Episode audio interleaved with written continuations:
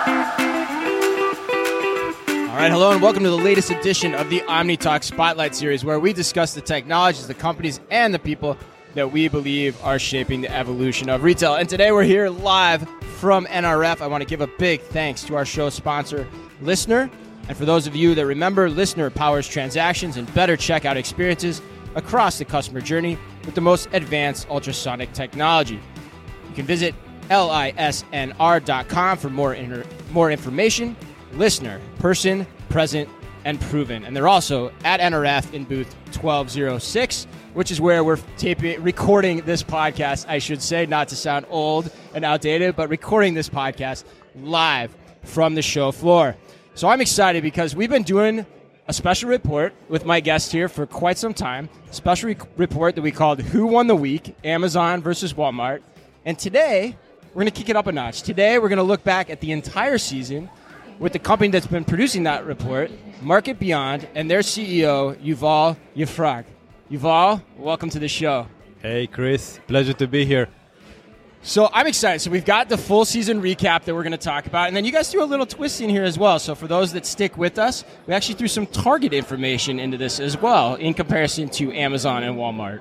Yeah, we did. I mean, it was very interesting to see how Target blends into the picture. We're going to talk about it in a few minutes, I guess. So tell the audience, for those maybe that aren't familiar, that haven't seen all the activity on social media around this report, it's been generating a lot of buzz, a lot of views. Who is Market Beyond? What exactly is it that your company does? And then we'll get into the report specifically.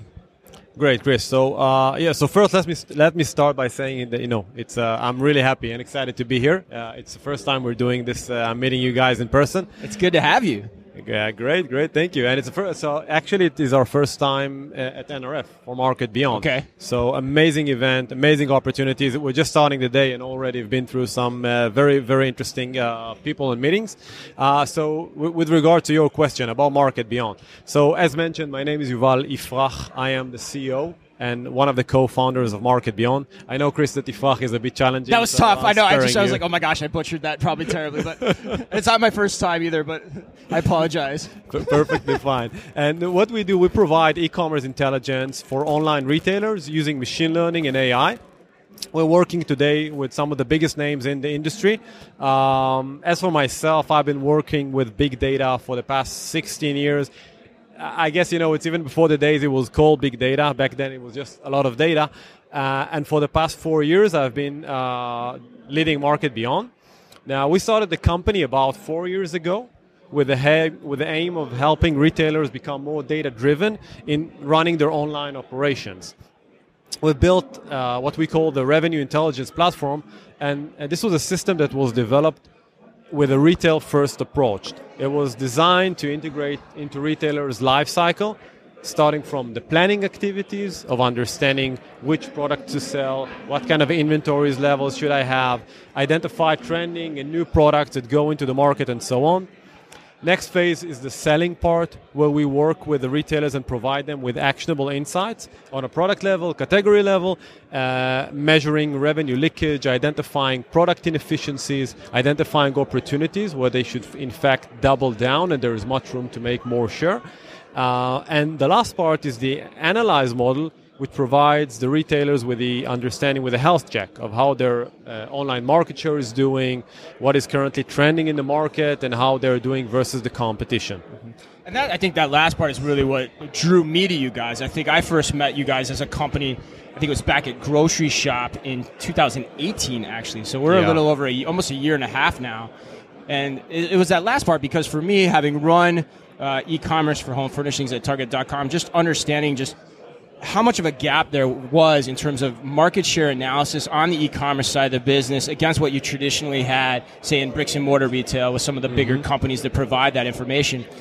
And so as we were thinking of for this year, I think it's a good backdrop because as we were thinking going into this holiday, you know, you and I talking, we're saying, let's do something different. Let's do something with this data that people haven't Right. seen before because it is so real time. It's so, it's so, it's so interesting to look at and so fast. Let's do something a little different. Let's do something a little bold. And, and so we came up with this idea of who Uh-huh. won the week, Amazon or Walmart. And we started putting that information out. It's been fun to read. I got to tell you, it's incredibly telling. I'm curious how it's going to play out against everyone's financial statements. But from your perspective, as you look back on, on what we've done, let's set the table. what was the report? What type of methodology you, did you guys use? Uh, what type of information went into it?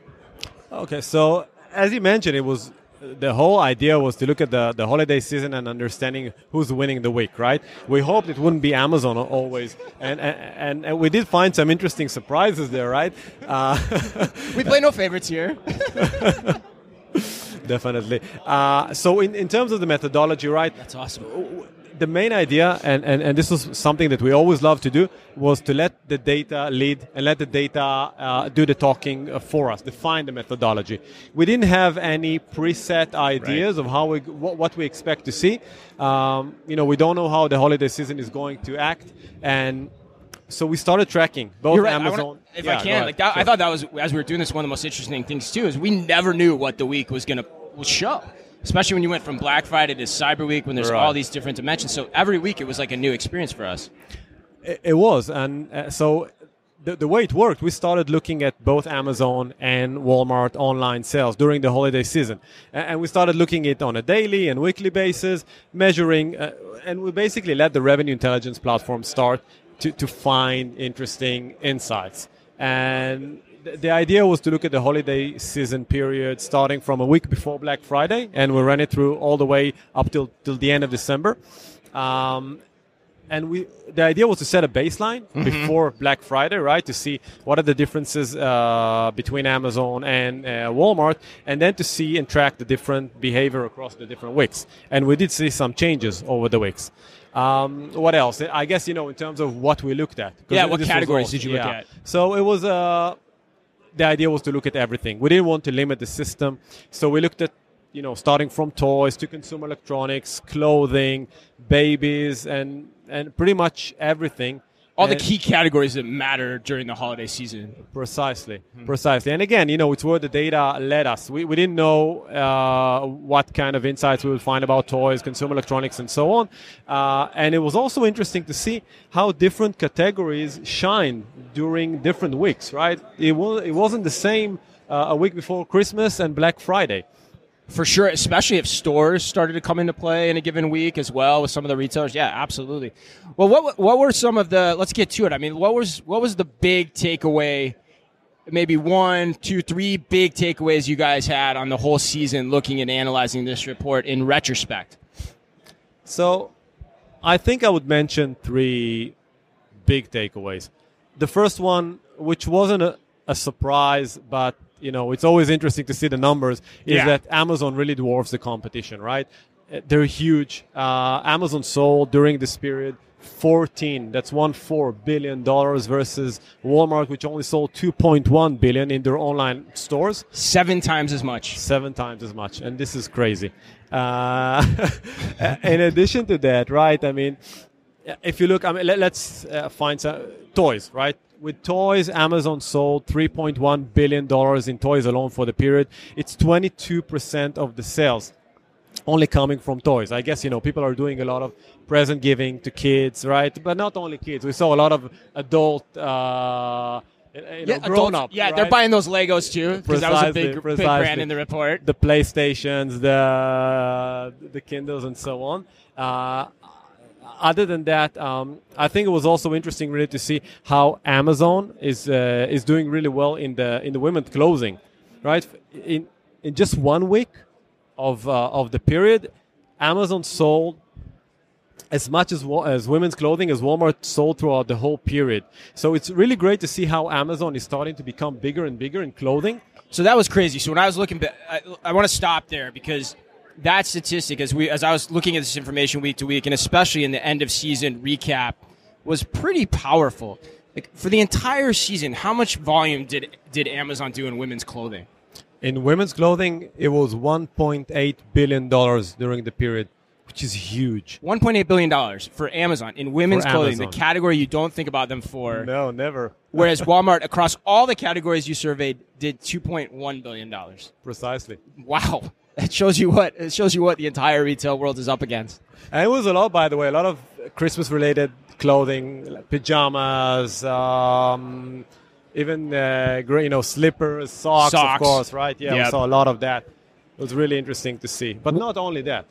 Yeah. What else? What else jumped out at you from the report? So I think you know we didn't know what to expect when it comes to Black Friday and Cyber Monday, and Mhm, when it comes to mhm. Amazon, they pretty much behaved similar. It was three point six billion dollars for each one of them in Amazon alone, uh, and you know a- another uh, interesting point is that uh, each week uh, of the Black Friday and Cyber Monday were 50% more of what Walmart did throughout the whole season. Right. Again, goes to show the magnitude. Yeah, I mean that's important. I think to call out. Like so, Amazon from Black Friday week to Cyber Week, basically the same volume. It was unchanged. Like I think you said, 3.6 billion. Walmart though, very very different. So that Black Friday week, a huge week for Walmart, almost a billion dollars. Right. But then it falls down that following week, Cyber Monday week, which everything's digital, only about a half a billion dollars. Uh, That's I think that's pretty telling. And what was the category they sold really well over that first week of time, Yuval? So there we saw two uh, impressive categories. It was TVs, uh, which was a very big category. They did really well. It accounted for uh, 20% of their sales. Uh, I guess it makes perfect sense, right? I guess that the, if I had to define the second interesting finding is that stores, you know, w- when stores are part of the equation, like in the case of uh, Black Friday, this is where Walmart still grabs a significant share, and TVs is a great example of that. My guess is that people want to see, they want to go to the store, they want to see how the TV looks before making a purchase. Uh, and and this is something, by the way, that Walmart should definitely double down on and, and, and utilize this, as they definitely have a competitive advantage there. Yeah, you have to think the buy online pickup in store behavior for e-commerce, you know, played a huge role in that because people are going to want to see their TVs. To your point, they're going to want to pick them up themselves. That's not something you want to leave on a porch at some undetermined time in the future when you're spending that type of money. Yeah, precisely. Uh, and and the, the realization of that was that during uh, Black Friday week, so Walmart share was 20. We, we always compare the share between Walmart and Amazon, right? During, uh, if throughout the whole period, Walmart was about between 8 to 12 percent of Amazon. During Black Friday, they climbed all the way up to 21%. And as you mentioned, after Black Friday, so they roll back down to uh, to the 8 to 12. So it's uh, this was the week. This was the only week where Walmart won the week. So kudos to Walmart. Uh, still, I guess you know much work to do for the the rest of the period. Hundred percent. It's a great point that you're bringing up too, because it shows you the extent of just how big is big. Like even in the best week of the season, when you had all the firepower in the world devoted to someplace like a Walmart with all the activity that's you know complementing it in store, the highest they got the market share in all the surveys categories was twenty percent. Otherwise, throughout the season, it vacillated between eight and twelve percent. That's that's a pretty telling statistic. All right, well, let's talk more. Let's let's add in the third element. Okay, so Now I know we don't have this week to week, but we listen to your comments. If Andy, if you're out there, we listen strongly. We always listen to our loyal OmniTalk listeners, but we wanted to bring some Target information into the equation. So, so where did Target stack up against Walmart and Amazon over this holiday period? So first of all, yeah, adding Target, you know, was uh, really fun because we knew it. Uh, it, it has special meaning also for you. it does, yeah, it always does, it always will.